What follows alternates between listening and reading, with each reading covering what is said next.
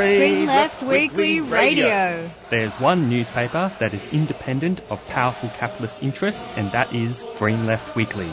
It's the people's voice, committed to human and civil rights, ecological sustainability, democracy and equality. It presents ideas that the mainstream media won't. Green Left is a leading source of local, national and international news with analysis, discussion and debate to strengthen the anti-capitalist movement. It helps expose the lies of the capitalist press and puts the voices of the marginalised and the oppressed at the centre of fighting for a better world, and helps us understand the political developments unfolding around us.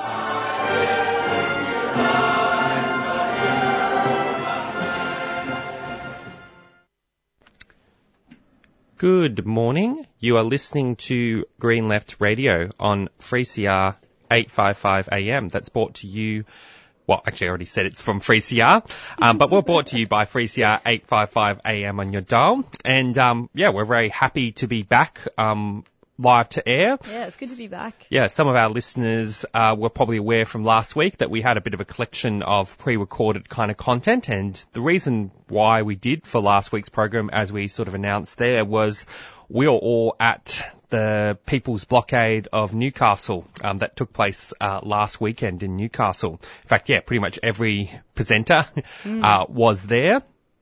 And, um, but yeah, we're gonna, we're gonna have, we're gonna be interviewing one of the organisers of Rising Tide later on, where we'll actually have a bit of a, a opportunity to kind of debrief on how the blockade went. But yeah, to start off, I mean, yeah, it was very much a, a great, um, a great experience. Yeah, but before we begin the show, is my mic on? Yeah. I think, yeah, um, before we begin the show, three C R is being broadcast from the land of the Wurundjeri Woiwurrung people of the Kulin Nation, and we respectfully acknowledge the traditional owners, caretakers and custodians of this land. This land was stolen, it was taken by brute force, and sovereignty was never ceded. And we join in solidarity with First Nations people's struggle for justice. This always was and always will be Aboriginal land. And thank you for joining us. All right. Well, just to give you a bit of a rundown of what we have planned for this week's program, we're going to be starting off, we'll start off, we'll go through some headline news stories, and there's actually quite a lot that has happened in this uh, past week that we want to report on. In fact, we won't even get a chance to really report on everything that has happened, but in terms of the interviews and discussions that we have planned, uh, we're going to be speaking first up with Sue Bolton, Merri-Bek councillor, and we're going to be talking about the upcoming National Day of Action for Housing, which is going to be taking place on December the ninth. Now, one of the focuses of this protest is around opposing uh, the sell-offs and privatisation of more than forty-four public housing estates, which is very much one of the biggest attacks on public housing. And so Sue will kind of unpack that, but also will present a good case on why you should attend the National Day of Action of Housing for, um, for housing on December the ninth. Then we're going to be speaking to Alexa Stuart. Um, Alexa is an organiser of Rising Tide, and you know, she was actually one of the kind of main kind of media spokespersons and one of the main organisers for the whole blockade. And, um, yeah, we're going to be talk, we're going to be having a bit of discussion to talk, to have a bit of a debrief on the success of the Rising Tide blockade and I guess what's kind of happening next. And then we're going to be speaking, um, at eight ten A M, we're going to be speaking to Fahimah, who is a Malay Muslim woman living on the unceded lands of the Bidjigal people in southeast, um, Sydney. She is a registered architect and is currently working as a client organiser with Move Beyond Coal.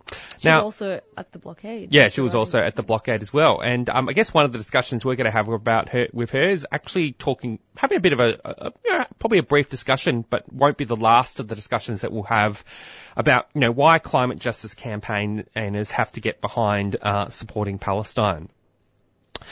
Okay, so maybe I'll go a bit. I'll go. I guess I'll kind of start off um, with um, a headline news story. Now, probably one of the. One of those moments where there's actually, it, it feels like uh, it was actually a kind of news story that was actually, it was actually welcoming to get on my A B C notifications on my phone was, um, yeah, actually finding, was getting, hearing the news that Henry Kissinger has finally kind of passed away. Mm. Um, he lived up to uh, over a hundred kind of years. Now, a lot of people on the left would know about Henry Kissinger. They're, they're celebrating. Uh, in fact, yeah, they would be in a sense. one of the reasons why that would be the case was Henry Kissinger was essentially, despite the fact that he won the Nobel Peace Prize, which it kind of says everything about um the use um, about how valid uh, that award is, he was very much a warmonger. He was very much Henry Kissinger essentially represents the face of everything that oppressed people of all over the world um hate about um Western imperialism. He was, you know, he he ha- ha played a major role in a lot of uh, in the killings and the destruction of of so many uh, of so many lives. But I think, yeah, Chloe wanted to sort of talk about a bit, talk a bit briefly about his sort of track record. Oh well, maybe you can. Um, I just wanted to talk about the fact that, well, yeah, you're right. He played a role in some of the most heinous crimes committed against humanity since the Second World War, but. Um, one thing um, that he did, well, the day the day after the September eleventh um, terrorist attra- attacks on New York and Washington, um, he said he demanded that the U S government destroy the network of whoever committed the crimes, even though he had no idea um, who it was. Um, but yeah, one thing I just wanted to highlight was that Kissinger was was involved in a in the nineteen seventy plot to prevent Salvador Allende from becoming Chile's president. Now, he wasn't able to. In in um in nineteen seventy, the C I A sent a cable into its office into the into its office in Chile, instructing agents there to continue to foment a military coup. And at the time, Kissinger was um um. was the U S President Nick, Richard Nixon's national security advisor, but they weren't, those right-wing plotters, the C I A, they weren't able to actually prevent Allende, um, uh, who had won the September nineteen seventy presidential, um, presidential election, from taking office, but they did kill the Army Chief General René Schneider and the family of the general, um, the Chilean general um, actually sued, or I think tr- tried to sue him for um, Kissinger for, for his role in the murder. Um, and of course, Chile recently did. The reason I wanted to make a big, um, you know, I wanted to talk about this is because Chile just recently commemorated fifty years since the brutal military coup d'état in in Chile in nineteen seventy-three. But there were other, um, yeah, he he has a, a, a terrible record. Um, Yeah, and he he was responsible for prolonging the, the Vietnam War. But I think, yeah, we could we could go on about his terrible track record. Hmm. He lived till one hundred. Well, I think it's actually it is worth just um making that kind of point. I mean, very much his worst kind of crimes was because he played a, a very direct involvement and an advisor to the um to the United the, the United States president. Um, he I mean he pretty much signed off on bombing raids in Laos and Cambodia, which actually is essentially responsible for the destruction that Cambodia is still dealing with. Um, and in fact, uh, and in fact, he also was directly responsible for, uh, helping the genocidal Khmer Rouge, um, seize power in Cambodia. So there's all, yeah, those are some of the, the worst, some of his worst sort of crimes. And I guess mm-hmm. one of the other things about, about Henry Kissinger that I think is kind of worth pointing out was he very much kind of justified a lot of his actions, not on this sort of so-called kind of genocidal intent. Now, there's a lot of, there's a lot of terrible people in the world that, you know, justify a lot of their atrocities on the basis of a certain genocidal intent, whether it's motivated by racism, et cetera. But Henry Kissinger was quite, um, was reflective of a kind of mentality of United States imperialism that kind of ju- made a lot of justifications for the for, for um for these foreign policy decisions on the basis of advancing the United States interests, but also on the basis of, it's almost like a colonial imperialist idea of the United States, you know, is the most rational, it's the most liberal, democratic kind of um state. Um Our values are the ones that deserve to be dominant. If we, if we're not, if we don't take these actions, um, you know, we're, we're, um, then U S interests are threatened. And of course, they'll, they'll make the argument of, you know, you know, people will, more people will die, more authoritarian regimes will, will, will take over, like the communists, et cetera. So Henry Kissinger would make or, he would often justify all his politi- um, all these sort of political decisions under that, on that sort of basis of self-interest. And I think, you know, that is still very much part of the ideology of the United States. It's very much part of the ideology of Western imperialism. And in fact, it is very much one of those things that is, is, is like, one of those things that the West attempts to justify, you know, the Israel's genocide of, of Palestinians on this basis that we are, you know, Israel is more enlightened, it represents Western liberal democratic values and, and so on. But of course, we all know that's, as left-wing people, we all know that is a lie. Mm-hmm. But it's, it's important to note that Henry Kissinger was very much, he embodied that entire idea, um, in, in his legacy. And I think, Yeah, you know, and I think that's um that's why I think, you know, a lot of left-wing people and and and oppressed people all over the world would see his death as a welcoming a welcoming development in the context of everything, all the terrible things that are happening in the world right now. Now, I'll just go. Um, I'll just make a go brief comment. I'll just give a, uh, the latest update on what's happening in um in Israel and Palestine.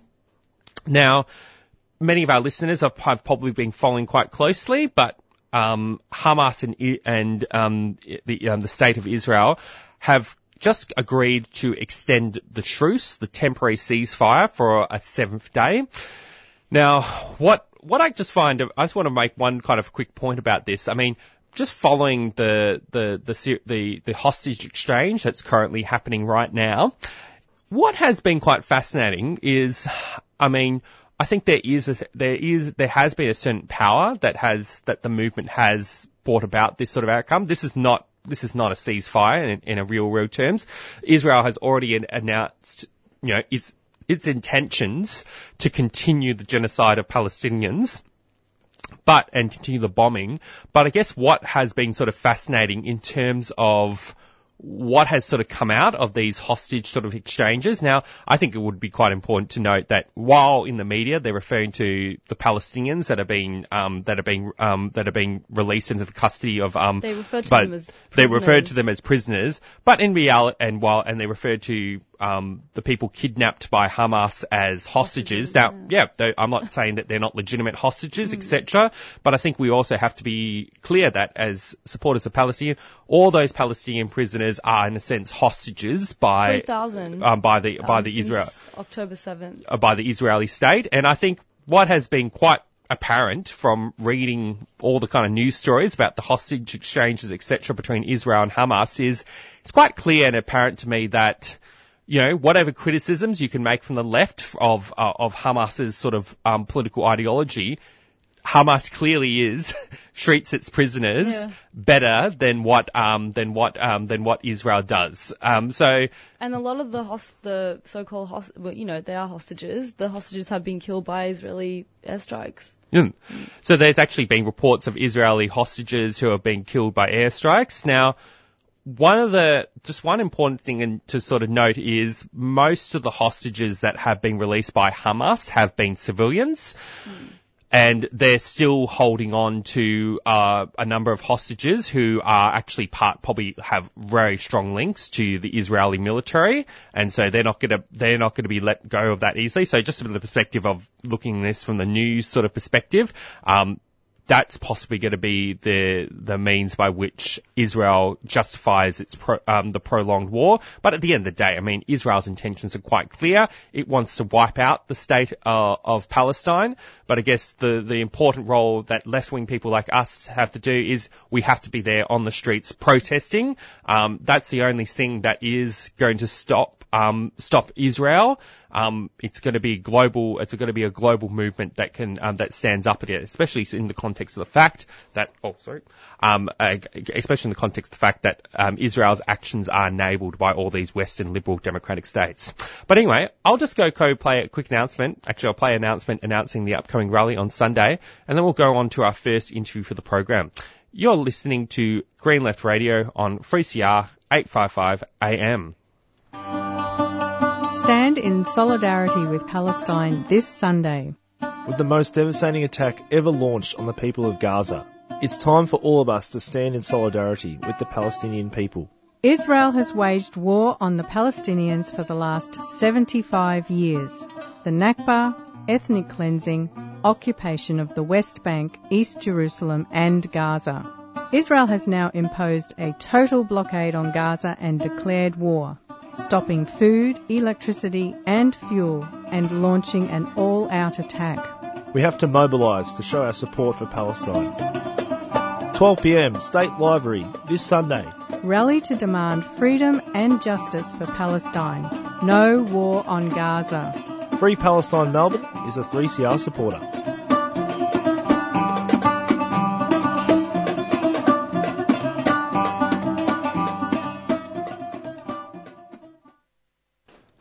All right, you're listening to Green Left Radio on three C R eight fifty-five A M, and we're very happy to be joined today by Sue Bolton, uh, who is a Merri-Bek councillor and is actually also a member of Social Alliance and an activist who is currently involved in organising the upcoming National Day of Action for Housing, which is going to be taking place next Saturday.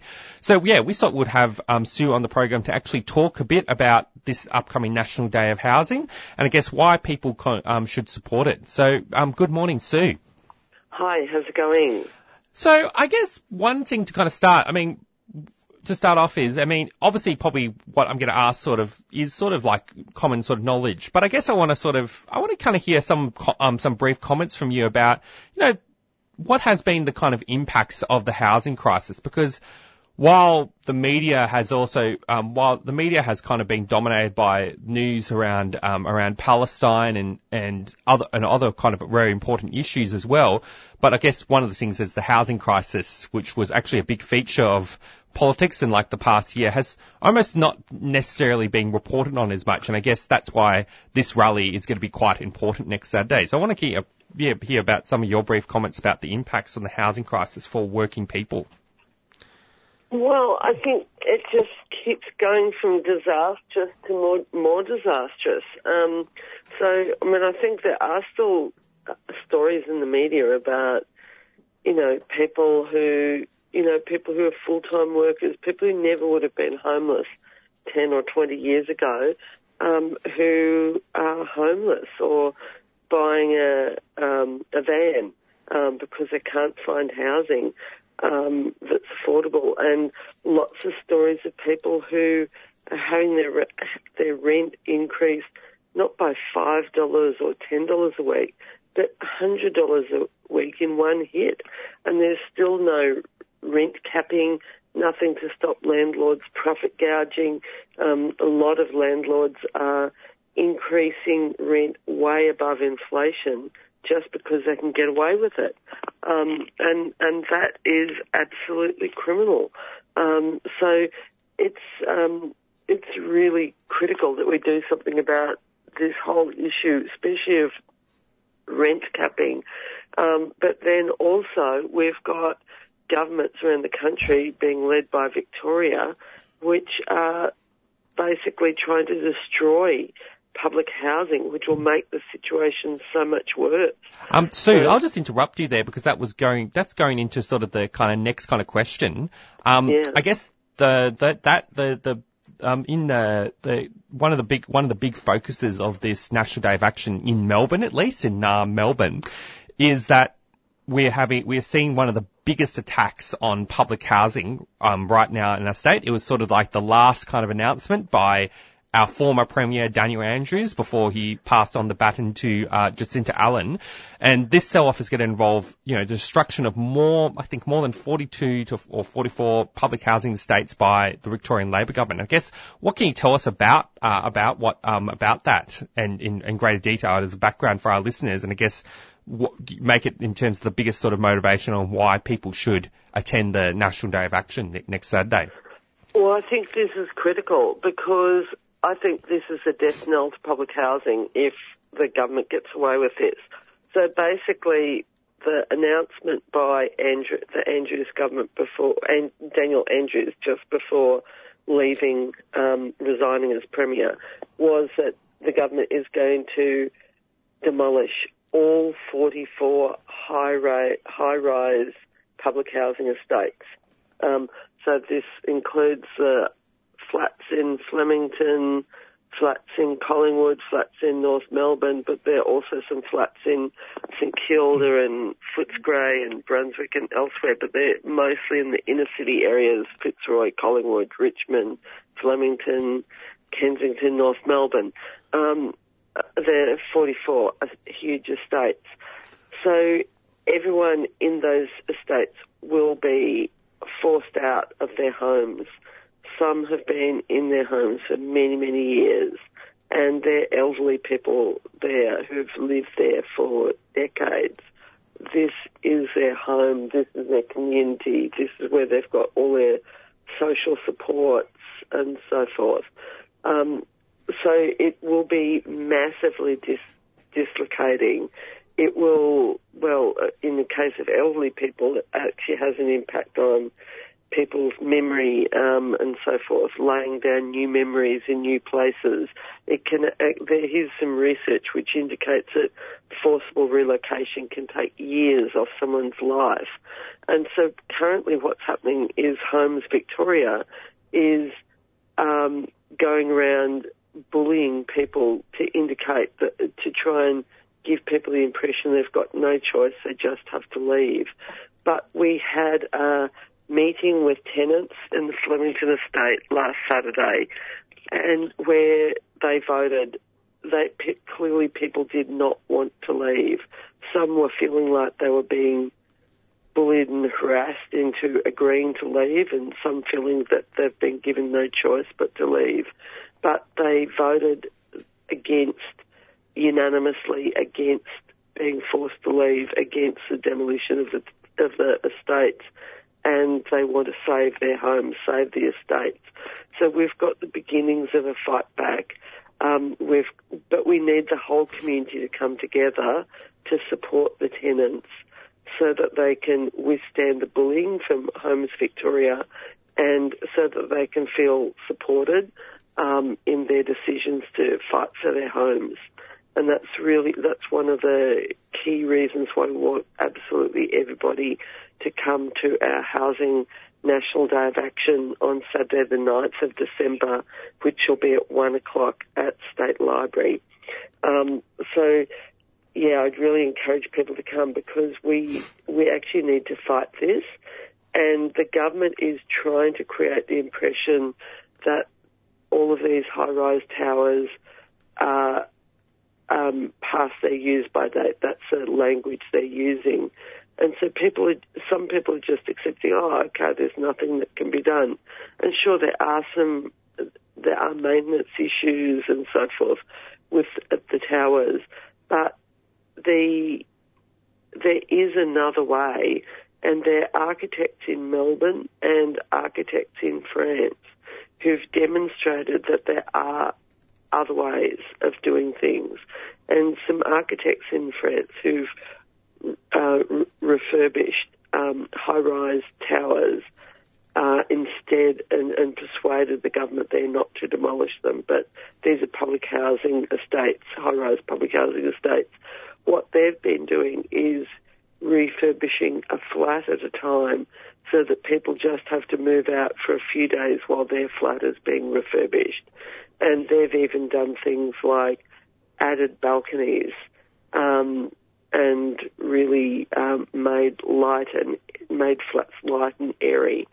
So they've, you know, refurbished um, and, you know, kept the flats in, you know, and they've been able to keep the flats, keep the communities together and just, and, you know, do some renovations to the flats.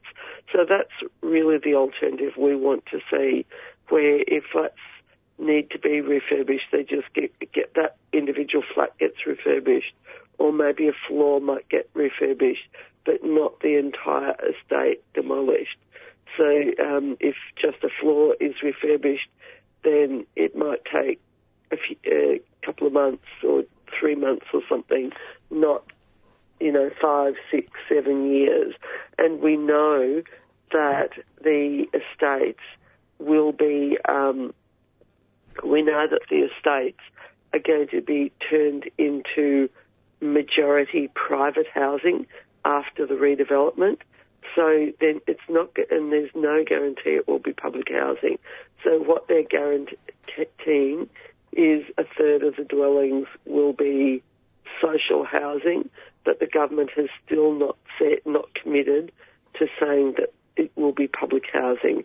Mm. It's unclear whether it will be public housing or community housing, uh, especially when the government is trying to bully the existing uh, tenants of uh, high-rise flats into accepting community housing when mm. people don't have the same rights.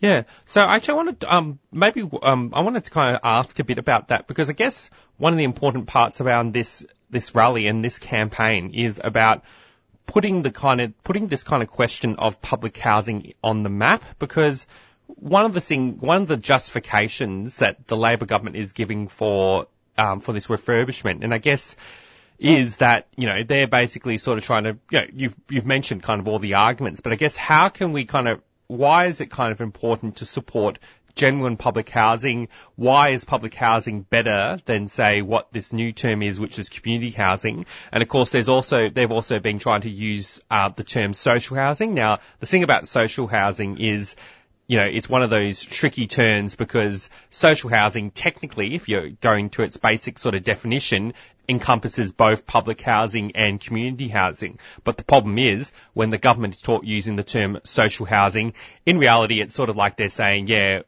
um, when they're saying, yes, we're, we're announcing twenty, the building of twenty thousand new, new social housing estates, what they actually mean is, well, eighty percent or ninety percent of those are going to be community housing and ten percent is going to be public housing. Like, so how do you, why do you think it's very important that, you know, the, the campaign needs to fight for genuine one hundred percent public housing?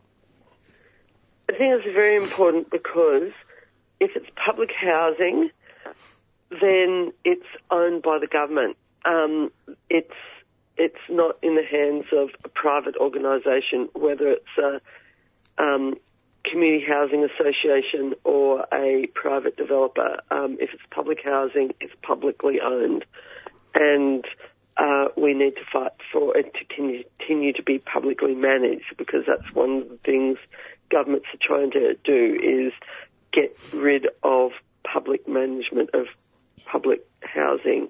Um, but to go back to your central point, people have less rights in community housing.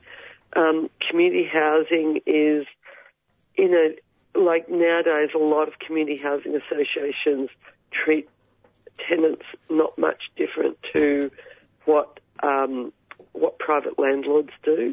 Um, and but there are also some important rights you have in public housing that you don't have in community housing. To begin with, you pay thirty percent of your income in rent in community housing compared with twenty-five percent of your income in rent in public housing.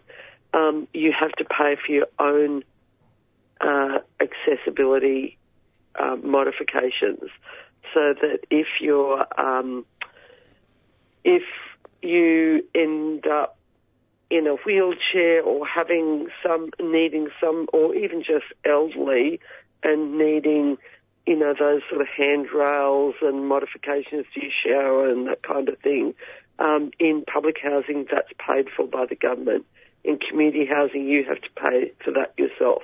And so there are some terrible stories of people who haven't been able to walk upstairs to their kitchen or, or do certain things, who've been living in terrible circumstances because they've got um, an accessibility requirement, and they can't afford to pay for um, disability modifications themselves um, in, in community housing. In community housing, you can be, well, firstly, community housing accepts very few vulnerable people. They prefer people who are working full-time or part-time who can pay a higher amount of rent, including market rent. So they tend to house very few people who are vulnerable, such as people who've recently been homeless or living on the street or in their cars. They house very few people on Centrelink payments, and they house pretty much no one who's on a youth allowance payment. Um, and that's because they uh, want to get, they need their funding model is that that they need to get a, high, a reasonable proportion of people paying market rent. So they don't house according to needs. They get to pick and choose who they'll house. And so sometimes people who do have some challenging behaviours or um, mental illness issues um, are not housed by community housing. And so whereas in public housing they can't discriminate about who they house, um, community housing can discriminate about who gets housed. Um, and then often um, community housing, you know, is often no better than public housing in terms of basic maintenance. Um, so, yeah, it's it's it's definitely a downgrade, and it's not controlled by the government anymore, even though a lot of community housing initially had public housing transferred to them for free initially. Um, so, and now community housing organisations are amalgamating with each other and becoming bigger and bigger. So they're operating much more like a private business now than than when they started off. So it's definitely, um, you know, the public doesn't have control over community housing um, once it's set up. Um, so, you know, we want public housing. That's the only guarantee that you can have it uh, as public housing in perpetuity is if it remains as public housing. Hmm. All right. Well, um, I want to hear a bit about the... Um, we, we might finish off by hearing about the details for the National Day of Action in uh, Melbourne, but I guess one other sort of demand that the rally is in, um, sort of doing in terms of trying to bring together all the... what I guess I want to kind of hear, you know, for, especially for renters, you know, why is it important for... for people who are renters um, or mortgage holders to actually support um, saving public housing? Because ultimately this is a rally that's trying to unite all the people that are impacted by the housing crisis. Well, I think we need a whole of community response to save public housing, and it has an impact on everything else. Like the more public housing they get rid of, the more people are reliant on either saving to buy housing or um, reliant on the private rental market. Um, having a lar- large amount of public housing actually starts to force prices of housing down, um, and it make, would make it harder for landlords in the private sector to just keep jacking up the rent. Uh, but to do that, we need not only to save the existing public housing, but we need to extend the public housing. Um, so there is an old slogan about defending and extending public housing. This is um, this is a social good.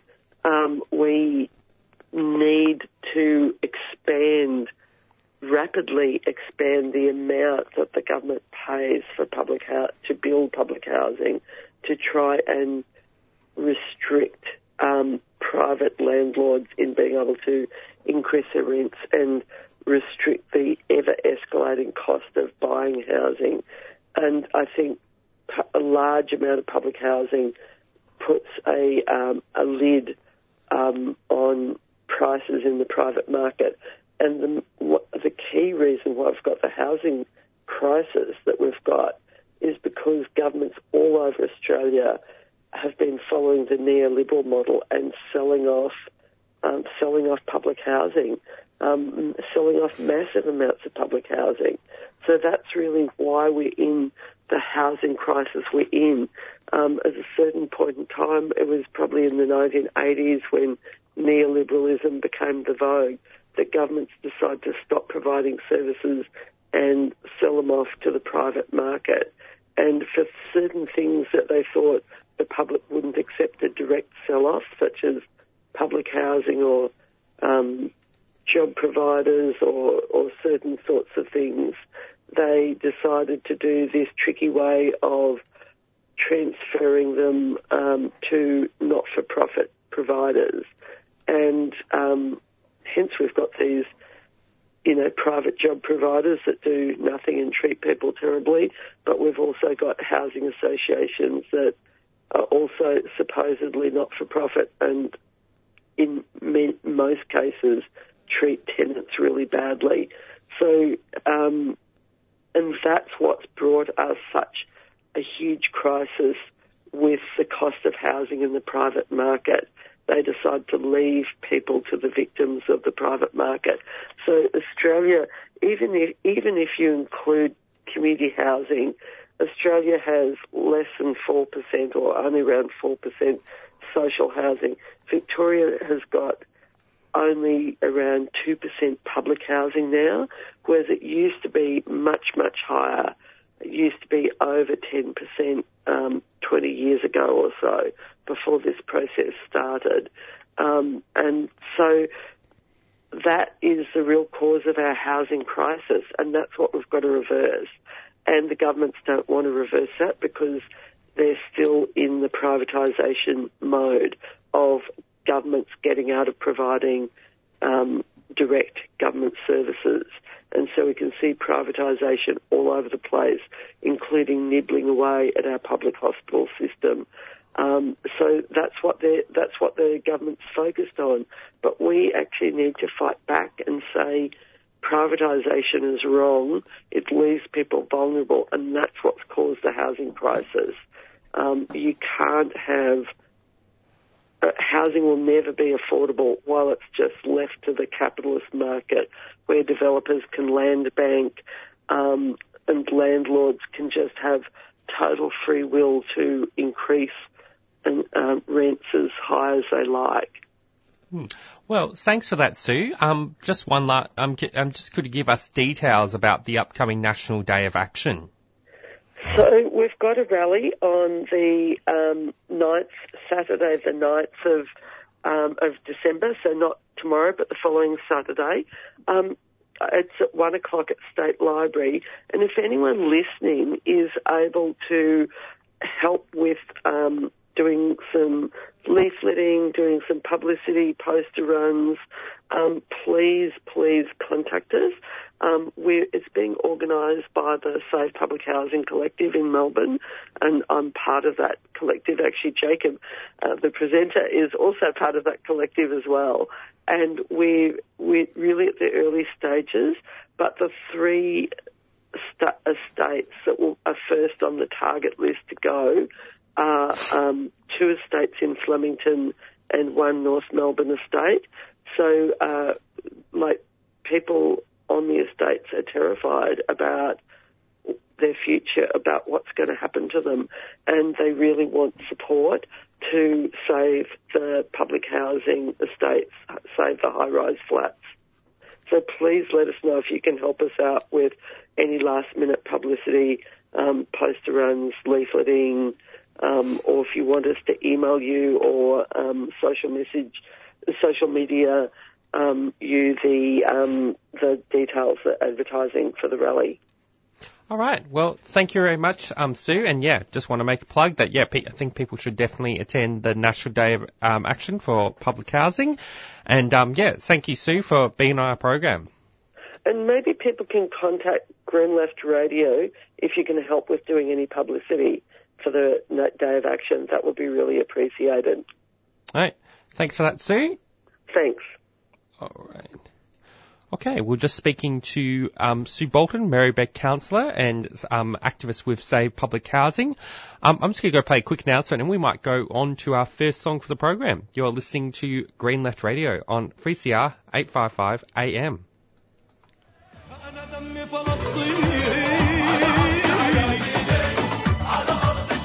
What's taking place in Palestine is horrendous. The people of Gaza, who have survived ethnic cleansing, three wars and a sixteen-year siege, are now facing the biggest attacks ever mounted against them. This will only stop if governments like ours demand that it stop. Here are some ways that you can keep yourself informed and involved. Listen in to Palestine Remembered every Saturday morning at nine thirty a m or listen to the podcast. Join the A P A N mailing list at a p a n dot org dot a u for updates, news about actions you can get involved in and where you can donate to provide humanitarian assistance. Listen to other news and current affairs programs on three C R that also cover Palestine. The oppression of the Palestinian people has been going on for seventy-five years. It has to stop. You can be part of making that happen by staying informed and active. A P A N is a proud supporter of three C R.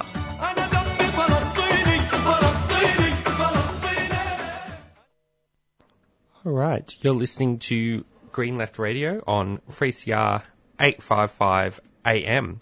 And um, I'll just go, we're going to go play a quick song. Um, so I thought I'd play, uh, this is actually from uh, a B D S mixtape, which is actually collecting tracks and songs from various artists who all support um, Palestine and the boycott, divestment, sanctions campaign that has been initiated, by, that was, in, that has been initiated by um, Palestine, uh, the Palestinian Liberation Movement.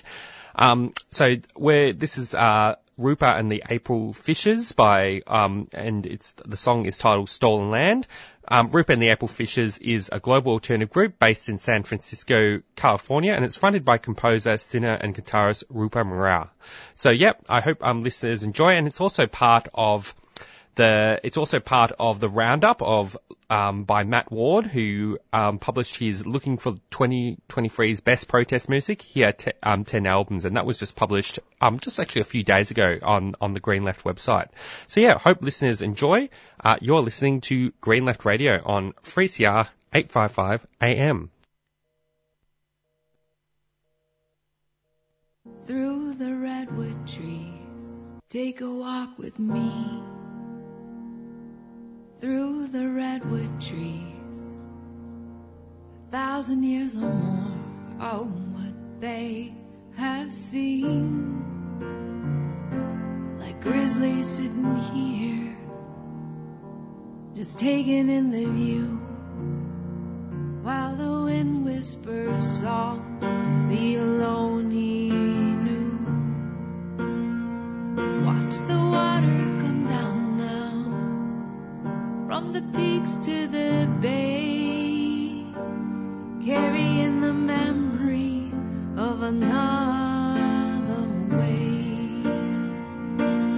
Everywhere I walk, everywhere I stand, everywhere I go, I'm on stolen land, and my heart breaks to pieces.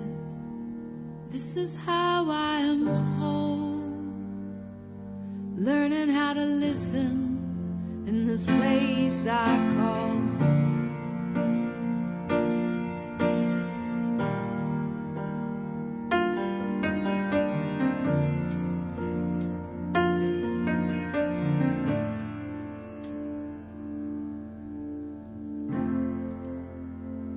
Whose footsteps walked here? Whose words will I never hear? Whose baby was born through the blood and tears, falling to the ground, silent in the shadows of sound, waiting to be heard, waiting to be found.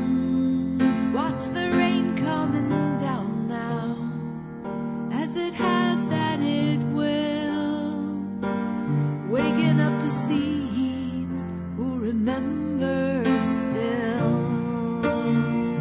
Oh, everywhere I walk, everywhere I go, everywhere I lay my head down, everywhere I roam, everywhere I sing now, everywhere I stand, everywhere I wake up, I'm on stolen land. I'm on stolen land. I'm on stolen land.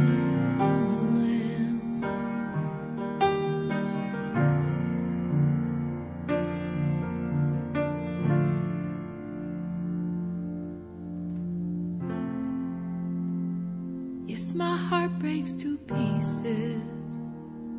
This is how we are whole, on covering the memory in this place I call home. Whoa, oh, oh, oh. Whoa, oh, oh, oh.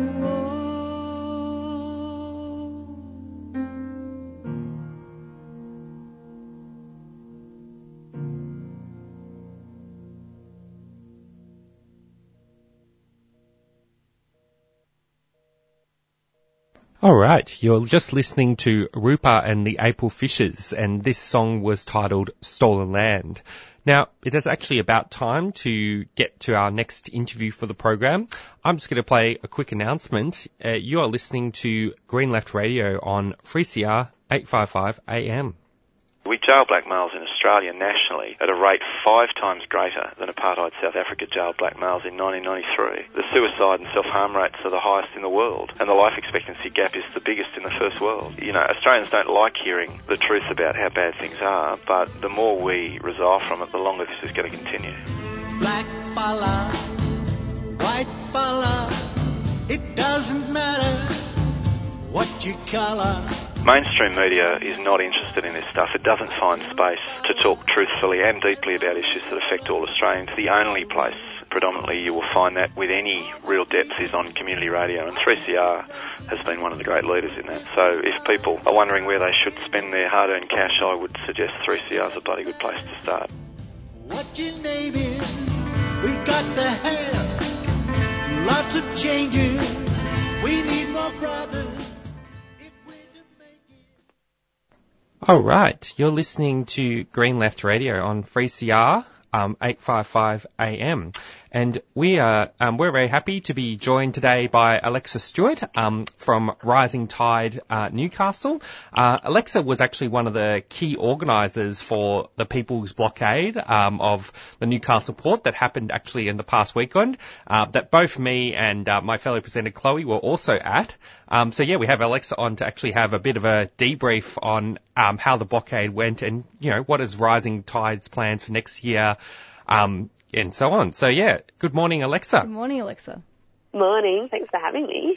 Yeah, so I guess I want to kind of hear, oh, let's start off by, I want to hear some of your, even some of your personal reflections, I guess, on the blockade and how it went. And in fact, um, Rising Tide has been actually describing it as one of the biggest acts of civil be- disobedience for client action, or maybe the biggest, um, in Australian history. And yeah, what can you, what can you tell us to start off with? Yeah, um, absolutely. We think that with the amount of arrests that we got and, and the scale of disruption um, that happened at the pro- protest, that it would have been the biggest act of civil disobedience for climate in Australia's history. Um, we ended up blockading the Newcastle coal port, which is the world's largest coal port, um, for thirty-two hours, which um, was is very unprecedented. This is um, about the twelfth time that an event like this, a blockade of the Newcastle coal port, has occurred, um, but every other year it's only been for one day, a few hours, um, and so, yeah, this scale was quite unprecedented. And then the whole event wrapped up with one hundred nine people getting arrested um, for continuing to blockade the coal port after our um, police approval expired, um, and yeah, that mass arrest was um, pretty incredible, and I think a really strong show of people's concern about the climate crisis and, and their level of commitment. Yeah, um, hi Alexa, Chloe here. Firstly, congratulations on pulling off such an excellent um, four-day blockade. Um, uh, well, actually, no, thirty-hour blockade, but there was a lot of firsts with this blockade. Like, for people who don't know, it was the first time there were night flotillas. I mean, correct me if I'm I'm wrong.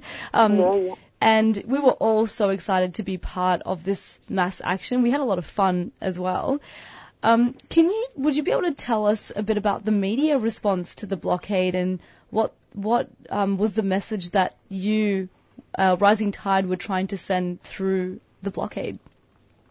Yeah, um, I think that that element of fun that you just mentioned was really important. Mm. It was a big festival atmosphere there. There was um, music and fun things happening at the beach and colour and um, you know, there was pancakes and tea being made on the pontoons overnight. And I think that um, sense of fun really helped our story. And uh, the media response was incredible. We made um, international news. It was translated into fifteen languages. Um, we were on the major, all of the major T V channels for two nights in a row, a lot of them three nights in a row. Um, and, and I think, you know, the, the response to this and the story that was being told was really strongly one of, of just everyday concerned citizens that were incredibly diverse, because we had people from aged fifteen to ninety-seven. Um, yeah, so just a, just a group of really concerned diverse citizens who were, were doing something extraordinary to, to reflect the extraordinary times that we live in. And I think that came across really strongly, and as did our, our call for the government to, um, to stop approving new coal and gas projects and to um, start taxing coal export profits by seventy-five percent to fund the transition. Yeah, and um, I think one thing, um, I'll just make a bit of a comment, and um, you can kind of respond to it as well, but one of the things, um, as someone who was sort of following, um, who was actually, because I was part, me, both me and Chloe were kind of part of um, the kind of conting- um, the organising contingent for trying to build uh, build attendance for the N A M contingent of the of the blockade. But one thing that was sort of quite apparent um, in the lead up was in um, um, from the main central organisers, um, which you were part of, um, Alexa, we hadn't actually, I'm pretty sure that if this, you can correct me if I'm wrong, but I'm pretty sure that we didn't even receive that official permission um, to mm. blockade until Tuesday, um, like which before yeah. the before the actual blockade. And I kind of remember for a lot of our Melbourne people, a lot of our Melbourne people were like concerned about, oh, where where we're going to stay, et cetera. And you know, my viewpoint was like, oh well, we're just going to be we're just going to be prepared to camp and see how we go. And um, but I think it was quite incredible um that. Uh, that um, that we, we got official permission from the police, but I guess also the fact that Rising Tide was committed to just block, the block, committing this kind of act of civil disobedience, um, I think was kind of uh, indicates the kind of strength of of the movement behind Rising Tide. And I guess um, before I go into kind of the um, the last question, I, I just want to sort of hear some of your thoughts on that, because I think you know I think there was a comment made by I think a police commissioner or someone that you know. giving a bit of support for the protest. Yeah, and I guess yeah. what does that kind of say about, you know, the actual broad support uh, that climate action um, has? Because I think, you know, one of the arguments that uh, a lot of people, um, that politicians often like to make is they sort of try to make this case that ordinary people don't actually want climate, um, don't want climate action, but it's quite clear that lots of pe- um, the majority of people do want to see serious climate action from the government. Yeah, absolutely. It was um, an unprecedented uh, protest that we got approved. We we started negotiations with police months ago, and we asked for this incredibly bold um, ask of thirty hours of blockading the Newcastle Coalport, as well as four days of camping in in the centre of Newcastle on public land where usually camping is illegal. And so I think. Um, Right from the beginning, we had billed this as the largest civil disobedience for climate in Australia's history. We'd said that we were going to blockade the port for thirty hours, and I think the police knew that that was our intention, and that if they didn't give us approval, we would still do that. We would just do it in an illegal way. And so I think that element, as well as just the, the yeah, scale and the diversity of the people involved. You know, we had the um, Lord Mayor of Sydney come out and support it in the, in the lead up to the event. Um, so all of that just combined to make it, it um, really the easiest thing for the police to do was to just give us our, our protest. And then, yeah, um, just a few days before the event happened, the New South Wales um, police minister came out saying that she applauded the protest, which um, I think was, again, just incredible. And, yeah, showed showed that when you can get mass numbers of people involved in, in protests like this, that you're at the, the Australian public really gets behind you. And um, you just see support coming from places that you don't always expect. Yeah. Alexa, thank you so much for joining us on the show. The blockade was so uplifting, and you know, thank you for all your hard work and, and everyone else at Rising Tide and Tipping Point and School Strike for Climate. Um, the, there's so many groups um, that were involved, and, and for raising consciousness for a mass action approach. And, mm. you know, we, we met a lot of, there were so many different climate groups there that reunited. Um, people came together from all over Australia, all committed to serious climate action. And there were also lots of new people, young people, and also old old people as well. Was, was it um was it your grand grandpa who was the one that was probably the oldest person that got arrested at ninety-seven?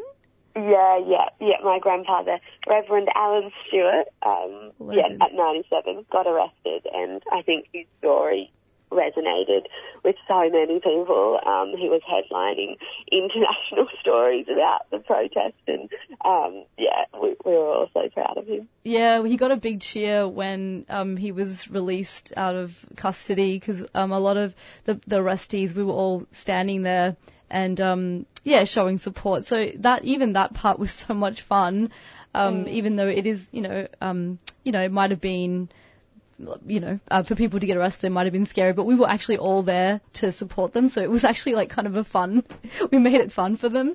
Um, yeah. So uh, just to wrap up, um, sorry, Jacob, did you ask the last question we were going to ask about? Not yet. Oh. We want to ask a question about right. next year. Yeah, I'll, I'll, I'll leave that to, to oh, you. Okay. All right. So the final question we want to kind of ask is, um, you know, to conclude the interview, what are the plans for Rising Tide next year? And I guess for those who weren't able to attend this year, why? What, what's the case for why they should attend? Um, they come along to next year, um, to next year's blockade. Yeah, I think um, one of the things that just excites me the most about the blockade is that it truly is just the beginning for us, and, and we have massive plans for next year. Um, we're at the moment on track. To, we're doubling our numbers every three months. So Rising Tide only relaunched um, November last year, so it only existed for, for just over a year now, and um, our growth rate is, is very fast. So we're expecting that next year we will be able to get ten thousand people at, back in Newcastle, blockading the Newcastle coalport for ten days. So that is going to be um, absolutely massive, and, and that's when we're going to hopefully be able to launch the second phase of, of our campaign. At the moment, we're still in the build-up phase where we're building our numbers and our strength. And then once we hit critical mass, which for us means about ten thousand people, um, we're going to launch into sustained waves of civil resistance, which will materially disrupt the fossil fuel industry and the Newcastle coal port. So that's the big vision for next year. And in the meantime, um, we've got plans for training uh, happening in um, February, which will be happening all around the country, including uh, in Nam. Um, and then as well in, in mid-year, having a big tour that goes around the East Coast um, with hopefully a hundred or two folks in a in a convoy filling town halls and, and having actions at, at key targets. And I think that will be a really powerful way of, of building this story and of showing that we are serious about this and we are not going to go away until our government starts listening. So if people want to join the movement, we've got a climate defence pledge on our website, risingtide.org.au slash pledge, um, and you can take the pledge to commit to join or actively support this rapidly growing movement. All right. Well, thank you very much, um, Alexa. And I think, yeah, all the best um, for you know, next year's blockade. And I think, you know, Green Left Radio and uh, us ourselves as individuals are definitely going to be uh, supporting it. And we're going to hope, uh, hopefully, be, um, we'll be part of help, uh, helping build it as well. Incredible. Thank you, guys. Thanks, Alexa. Bye. We're definitely going to the next one. So I hope listeners um, feel inspired to support the next blockade in Newcastle. All right. Well, you just we're just um um speaking to Alexa Stuart from Rising Tide. Um, we're just going to go play a quick announcement, and I think it's actually time to go into the Green Left Activist Calendar. You are listening to Green Left Radio on three C R eight five five A M.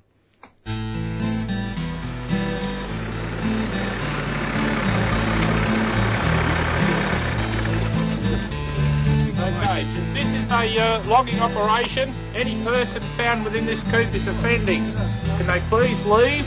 You're allowed no closer than the bridge down the track there.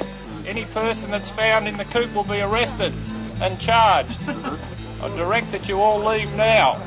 Gecko's turning thirty and we're having a party. The Goongra Environment Centre has been fighting to protect East Gippsland's forests since nineteen ninety-three, and we want a party with you. There'll be music, performances, food, drink, old friends and new friends. What better way to celebrate the end of native forest logging in Victoria? From December first to the third in Goongra, East Gippsland. To find out more, go to gecko dot org dot a u. Gecko, thirty years fighting for forests. Get down to the party. Celebrate with us. A three C R supporter.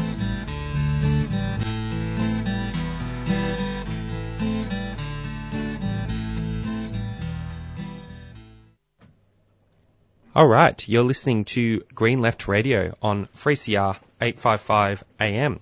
Now, just one thing I forgot to give a bit of a plug for, but Green Left has uh, a lot of great coverage on uh, the Rising Tide blockade. So for those who weren't able to make it this weekend, uh, we've got some really good photos up mm. on the Green Left website. We've also got some news articles, some vox pops and some videos um, on some of our, across some of our social media. So yeah, for those who Uh, weren't able to make it, you can get a good sense of what the blockade was like.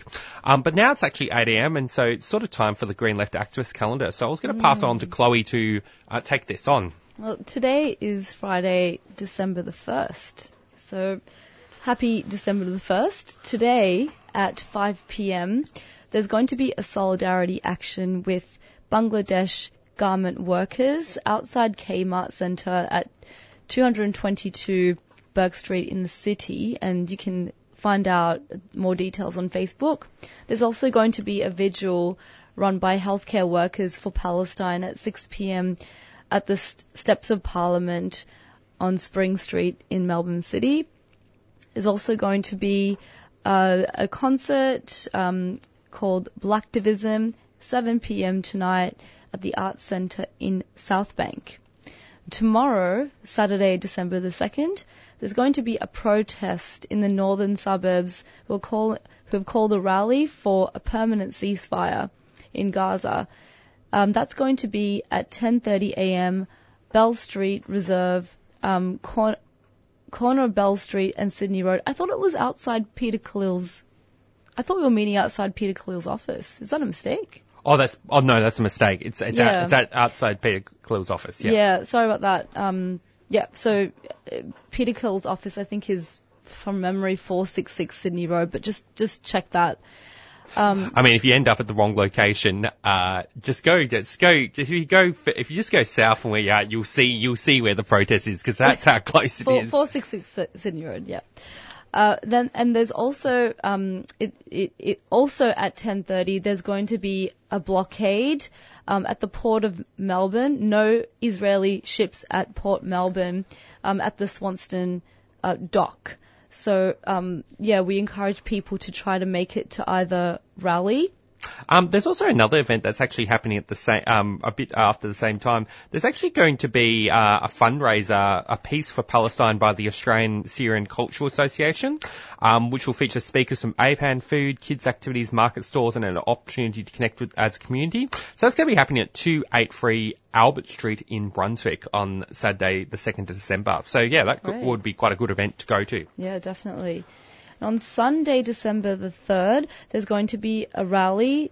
Um, this is the mass rally that we've been having every week. Lift the siege of Gaza, stop the genocide, end the occupation. It's always same time, twelve noon, the State Library, Swanston Street, the city. Wednesday, December sixth to Sunday, December seventeenth, there's going to be a theatre show, Surat Surat Naya at La Mama H Q, two oh five Faraday Street in Carlton. Between Friday, December eighth and Sunday, December tenth, there's a solidarity gathering, multinationals out, Catalyst at the Catalyst Social Centre at one forty-six Sydney Road, Coburg. on Friday, December the eighth, there's going to be, is this a, um, it's a, um, concert? Yeah, sorry, performing, um, so No Fixed Address. It's performing at eight p.m. at the Tote Hotel, sixty-seven to seventy-one Johnston Street in Collingwood. And there's more information, their Facebook page. Saturday, December the ninth, there's going to be, we just spoke about it with Sue, um, Merri-Bek councillor, Socialist councillor Sue Bolton, rally, Housing is a Human Right, um, as part of a National Day of Action. It is at one p.m. at the State Library, Swanston Street in the city. And there was going to be another Human Rights Day rally, uh, Refugee Day rally, and Fast Track for Refugees, Permanent Visas for All, but that, that rally has been cancelled. Um, so, yeah, please um, check out um, the Refugee Action Collectives for further information on future events, because I think we're going to do a, a forum um, soon. There's also a book launch, Knocking the Top Off, A People's History of Alcohol in Australia, at four p.m. at the Curtin, Lygon Street in Carlton. On Sunday, December the tenth, there's going to be a rally to stop Israel's war on Gaza and the occupation, Free Palestine. This is, again, the um, the regular, the, the rally that we're having every every single Sunday until um, those demands are met. Um, and that's at State Library. Monday, December the eleventh, there's going to be a forum, the High Court decision on indefinite detention and the racist backlash. That is at uh, six thirty p.m. at the Kathleen Syme Library and Community Centre, two fifty-one Faraday Street, Carlton. Um, and I think that is the one that's actually been... Yeah, that is the one that's been run by the Refugee Action Collective. So, yeah, instead of the, the rally. Sa- Saturday, December the sixteenth, there's going to be a celebration, um, Save Preston Market Community Festive Lunch at eleven a.m. in Prest- at the Preston Market Food Court. And I think that's, we've come to the end of the calendar. Was there anything else that we've missed? If if there, if you find that we have missed something, please uh, call the studio and let us know. Yep. Or you can just um send uh, send an email to uh, send an email to my email, which is jacob a at greenleft dot org dot a u, um because actually for a lot of these events we're trying to get them also up on our online Green Left activist calendar. Mm. So we generally try to have as many of the events um on our online calendar that's um regularly kind of updated. Um so yeah. Anyway, I thought it would actually be, before we go into our interview, we might Um, might be a good opportunity to play a song. So I was going to play, um, what I was going to play, let's see, what was the song I was going to play? Um, I was going to play How You Know Peace, um, by Time, who is a U S based, um, rapper. And, um, yeah, this is also part of, uh, the ten, um, protest albums that, uh, Matt Ward has written about on his recent, uh, column. Uh, yeah. Oh, you had something to add? Oh, sorry, no, no, keep going with the introduction of the song. Yeah, yeah. Well, that's uh, that's all I had to sort of add about that. So yeah, yeah. Well, just stay tuned after the song because we're going to have our third and last interview. Um, uh, we're speaking to Fahimah, who's a Malay Muslim woman who is also at the climate blockade. Um, we're going to be talking to her about some of the connections between fighting for climate justice and standing up for Palestine. So um, yeah, stay tuned for that interview and enjoy the song. I just called. I, I just called to say,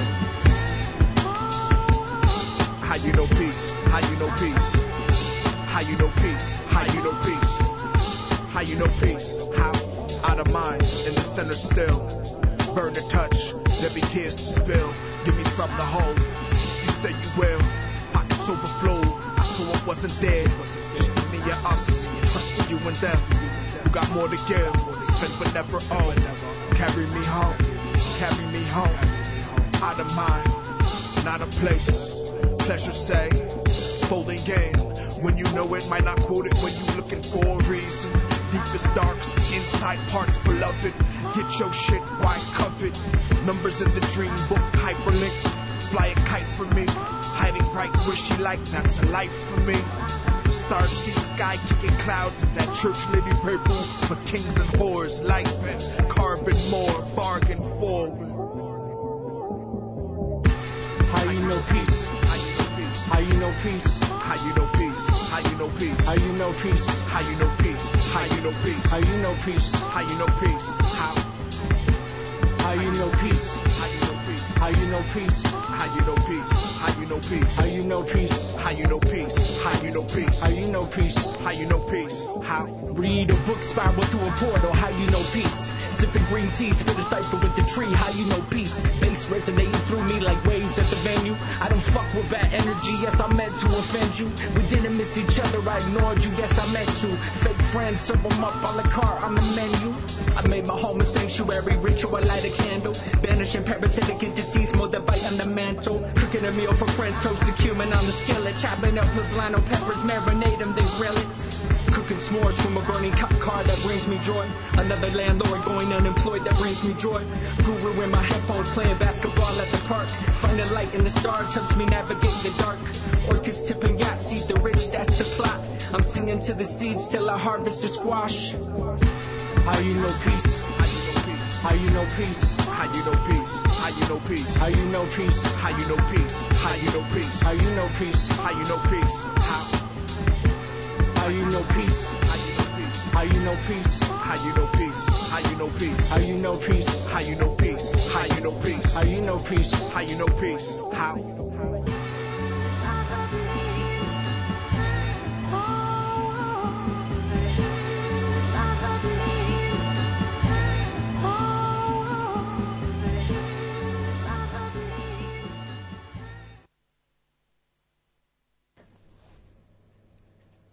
You are back listening to Green Left Radio on three C R, and you were just listening to How You Know Peace by Time, uh, a U S-based rapper.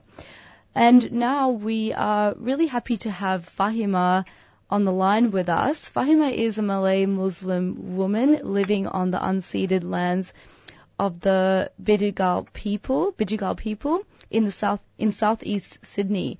Uh, she's a registered architect and is currently working as a climate organizer with Move Beyond Coal, which is a movement that aims to phase out Australian coal exports by twenty thirty. Welcome to the show, Fahimah. Good morning. Thanks for having me. Yeah, good, um, thanks for being here. Um, now, Fahimah, we, we actually met you at the Rising Tide um, event, uh, blockade over the weekend, so it was really great to, to meet you and, and so many other climate campaigners there. And as a climate campaigner, uh, we wanted to ask why you think it's important that people who support climate justice also stand up for Palestine. I mean, why why do you think there are the connect, connections between fighting for climate justice and standing up for Palestine? Yeah, um, really great question. And I think to, to sum it up in a soundbite that I hope will, will sort of like stay with people and to resonate with them, or maybe we can see, start seeing this at um, both climate rallies and a free Palestine rally, I'd say that climate justice is human rights. Um, so what I mean by this is, you know, I'll, I'll give you an example. Um, during the Voice to Parliament campaign, forty-three climate organisations signed on to an open letter saying that the climate movement supports the right of Indigenous people to have a strong say in what happens on their country. And by saying this, we recognise the millennia of expertise in land management and protecting water, and we also form alliances with mob who are putting up fierce resistance against fossil fuel extraction on country. And this shows to me that the climate movement understands that the human rights of Indigenous peoples matter, and supporting self-determination is a part of the solution for a safe climate. Um, but I think what I'm not seeing is this kind of um, understanding and solidarity being expand, expanded to um the Palestinian cause, and not just the Palest- um, Palestinian cause. Um, you know, I'm, I'm thinking also about, you know, Uyghur Muslims um, in East Turkestan. And I think on Palestine in particular, the climate leadership has been largely silent on the struggles um, of, of Palestine and fencing the issue as scope creep or limiting what volunteers and staff can say about Palestine. But we kind of understand that the climate crisis is linked to every other injustice and systems of power. And we know that where there is injustice committed against people, the climate crisis exacerbated it. And if we want to be a climate justice movement, not just climate action movement, we need to stand in solidarity with the struggles for justice and liberation across the globe, particularly in the global south, because these, the global majority have done the least to cause the climate crisis, but, you know, we are copying it first, we are copying it hard. And we know that climate justice takes a people-centered approach, and it's not just emissions reductions and installing wind turbines and solar panels. We have to create a future of, of a just world with long-lasting peace. So that's why um, I say at the top that climate justice is a human rights issue. And to achieve this, to avert the climate crisis and uphold human rights, it will only happen through a broad global coalition that demands actions from our governments and, and corporations and civil um, institutions to do better. Um, Australia, shamefully, is one of a handful of countries not calling for a ceasefire, and we have for a long time handed Israel a diplomatic blank check to do whatever it wants um, uh, to Palestinian people, and um, providing that immunity. So I'm seeing that this is causing fractures in um, the climate movement, and we need to be able to talk about this in terms of like how we kind of like keep the movement together, because this is a, a difficult issue for so many people and the hurt is real, but we can't solve the climate crisis without solving the injustices on um, on people everywhere. And there's also like a strategic rationale to this, because we've seen kind of vast sections of society really activated and mobilized um, for a free Palestine. Um, tens of thousands of people march every week throughout Australia. And the climate movement says that it wants to diversify. It, um, it, it, it recognizes that its movement is largely middle-class, educated, older, and white, and what kind of like scratching their heads, or oh, where are people of colour, um, where are Muslims, um, where are people kind of in Western Sydney? And and you can see that Palestine is an issue that a lot of these people mobilise around. So we need to sort of tap into that conversation. We need to start building solidarity and connections with all these issues, because I think when we have that strong network of allies, we can actually achieve really great things. Um, yeah. Well, thanks. I think that. Oh, sorry, I forgot to turn on my microphone. Um, yeah, that's. A, I think that's a great response to um, to to the question we kind of asked, and I guess our kind of next question you were going to sort of ask. I mean, you've kind of answered some of it already in your response to the kind of first question, but I guess one comment I just want to make is. Um, I guess we're all part of uh, of uh, Palestine Float on the Water, the Rising Tide blockade, and we also there was also we also took kind of an action, um, and of course we tried to um, we tried to frame it around um, this kind of slogan that um, yeah, I think Greta Thunberg, but I think someone else also came it, but Greta Thunberg had been popularising it at a recent um, climate protest, which is no climate justice on occupied land. And I guess one of the things that has kind of happened around that has there, there has been a kind of bit of a backlash. I read this very long, long-winded article, which wasn't very good. It was a very bad article, actually. But it was basically attack, I launched this big attack on Greta Thunberg for even supporting, um, Palestine. And they basically, The, the, the article basically made this argument that, you know, Greta Thunberg is splitting the climate movement and, um, And of course, but of course, this was an argument that was sort of framed around supporting Israel at the end of the day. Um, but of course, there's a lot of people, there's probably a lot of people in the climate movement who are sort of trying to make these arguments that, you know, the two issues have, uh, nothing in common, and, um, fighting for Palestine is a kind of distraction from the more important issue of the climate emergency. And I guess, I mean, from a, as a climate campaign, I mean, how would you sort of strategically respond to those comments? And I guess I also want to hear your comments on, you know, what are some of the initiatives that we can take uh, as climate campaigners and campaigners for Palestine that can actually naturally link the issue together? And of course, that was one of the, that's why I think we try to, we try to take that initiative at the Rising Tide blockade to kind of link the issue kind of together. Yeah, um, the Palestinian flotilla was one of my favourite, favourite parts of the weekend. So I'm, I'm really happy to be able to stand or float in solidarity with you all on the water. Um, yeah, okay, so let's talk about the climate crisis. And so we, we can't talk about the climate crisis without talking about emissions of greenhouse gases. So um, a couple of engineers from Jordan have done initial estimates um, about the carbon footprint of um, this war.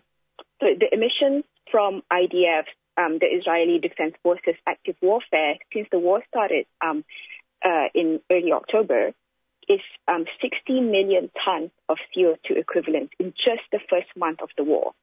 You can contrast that with Israel's reported emissions for the whole of twenty twenty-one is fifty-four million tons. Um, like that number just sort of like makes my mind spin. And if Israel continues its assault on Palestine well into the next year, the emissions from active war fighting is estimated to go up to over six hundred million tons of C O two um, equivalent. And this is similar to emissions of a large industrial nation like Germany. So while military emissions are not included in countries' reporting of emissions, war fighting is still releasing climate pollutants into the atmosphere. So for me, this brings up the very real barrier that we face right now in working towards a decarbonized world where significant military and warfare, warfare emissions are unaccounted for. So when you think about it from this frame, I really think that waging peace is climate work. And then um, there's also the second issue of resource control. Um, at the end of October, just weeks after declaring a complete siege and blockade on Gaza, Israel awarded twelve licenses to six companies, including B P and E and I, for natural gas exploration off the Mediterranean coast. And meanwhile, under blockade conditions, under occupation, Palestinians are restricted to waters within twenty nautical miles of the coast, and they have been Um, prevented from developing natural resources um, within their own waters. And I mentioned um, the Uyghur people at the start of uh, my segment, right?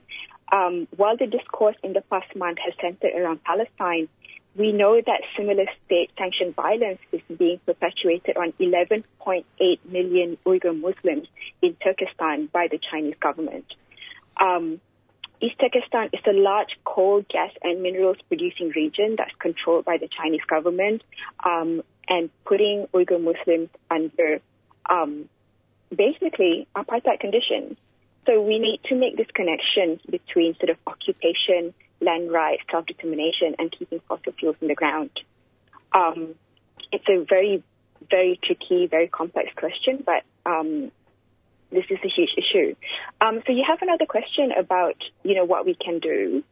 Um, I'd like to talk now about Adani. So the climate movement in Australia knows Adani through the Stop Adani movement. Um, but for people who don't, um, Adani is uh, an Indian um, multinational, um, you know, company, um, very, very influential, very, very wealthy, and they have opened up the Galilee Basin in central Queensland for Um, coal mining on the sacred lands of the Wangan and Jangalegu people. And the climate movement, this is probably the most notorious um, sort of, I guess, figure within the climate movement right now. And we are making that connection that coal dug up on W and J's land is kind of being exported to India, where Adani is displacing villages and indigenous peoples there for a land grab to build coal power plant that will kill people from air pollution and exacerbating the climate crisis. Um, but Adani is also complicit in um, weapons business with Israel. Um, it is a major shareholder in um, P L R Systems, that stands for Precise, Lethal, and Reliable, and and the other forty-nine percent of it is owned by um, Israeli defense manufacturer I W I. Um, so there is a connection here between corporations that we know that are exploiting fossil fuel reserves here are also using their wealth, using their um, resources to develop weapons that are killing Palestinians. Um, there is a digital action just launched last night um, from Stop Adani. Um, from Stop Adani, so you can go to stop adani dot com and um, take action, because we are calling out Australia's biggest super funds that are still investing in Adani. So I guess this is one way that our climate movement is intersecting with the boycott, divest and sanction movement, and we are calling out our own superannuation funds to divest from Adani, divest from coal, divest from weapons. Um, I can share you the link um, if that's useful to your listeners. Yeah, that'll be great. We'll share the link um, to that in our show notes. And we are about to wrap up the show, Fahimah. It's been really great having you on, and thank you for talking a bit about Adani too and their support of Israel. Um, I attended the webinar last night that you facilitated, um, organised by the Muslim Collective, where you are a co-president. And that webinar, for listeners, was on the on solidarity with Palestine, land and climate justice. And it, it was great. I did have to leave a bit early, but I did get to hear most of the speakers on the panel, which they were really informative. Um, some of them were artists, truth tellers, climate lawyers and campaigners, and they gave a deeper understanding for the need for intersectional justice for a safe climate and peaceful future. So thank you for organising that one. And just before we wrap up the show, Fahimah, did you have any final comments that you'd like to share with our listeners? Yeah, I think um, even I, I like to say this to climate organizers and to Muslims who are kind of like motivated to take action on anything. You don't, you really don't have to do everything yourself. You don't have to fence yourself around things and putting barriers around issues, because they are connected. So even if you can't put you a lot of time, a lot of your organizational resources behind supporting other justice-based issues, at least be open to keep talking and to keep listening and to keep learning about this all, because, you know, you never know what conversations you have with somebody that could change their minds and open their heart. And I think, I think about shared liberation, right? Like, we are not free until we are all free. So please don't sort of fence your issues. Please, please, please keep thinking and talking about how everything is connected. All right. Well, thank you very much, Fahimah. And I think it's been, yeah, been a very informative um, interview, and I hope our listeners enjoyed it. No worries at all. Thank you so much for having me. Thanks, Fahimah. And you were just listening to Fahim, Fahimah, who is also the co-president of the Muslim Collective and a climate organizer with Move Beyond Coal. Um, and, yeah, it was really great having her on the show and being part of that Palestinian um, float at at Rising Tide. All right, now we're getting into the end of our program. Um, I just want to kind of end the program by saying that, you know, um, if you've enjoyed, you know, what you've listened to, um, I just also want to thank all our guests who have been on our program, and we'll we'll make sure. Um, I think, you know, I just want to make a case that, you know, if you support the work that we're doing, consider becoming a Green Left um, supporter. And of course, Green Left is very much a vital kind of social change pro- project, you know, aims to kind of build the r- movements of resistance against all injustices that are incurred under cap- um, capitalism. And of course, it's very, it's a very consistent supporter of the pal- of Palestine as well. And, you know, Um, but of course, um, to fund uh, to fund our project, it's uh, we rely on the generous support of our supporters. So yeah, if you consider becoming a supporter of Green Left by going on our website at greenleft.org.au forward slash support. Yeah, please support our work uh, if you want to see it continue. And also, if you aren't already, please become a subscriber of three C R. three C R has always been a supporter of Palestine and has always stood uh, with Palestine. So uh, keep listening, but also Uh, please become a subscriber too. We'll catch you next week. This brings us to the end of the show. You have been listening to Friday Morning Breakfast with Green Left Radio, brought to you by Green Left Weekly newspaper, which brings an alternative source of information that puts people and planet before profit.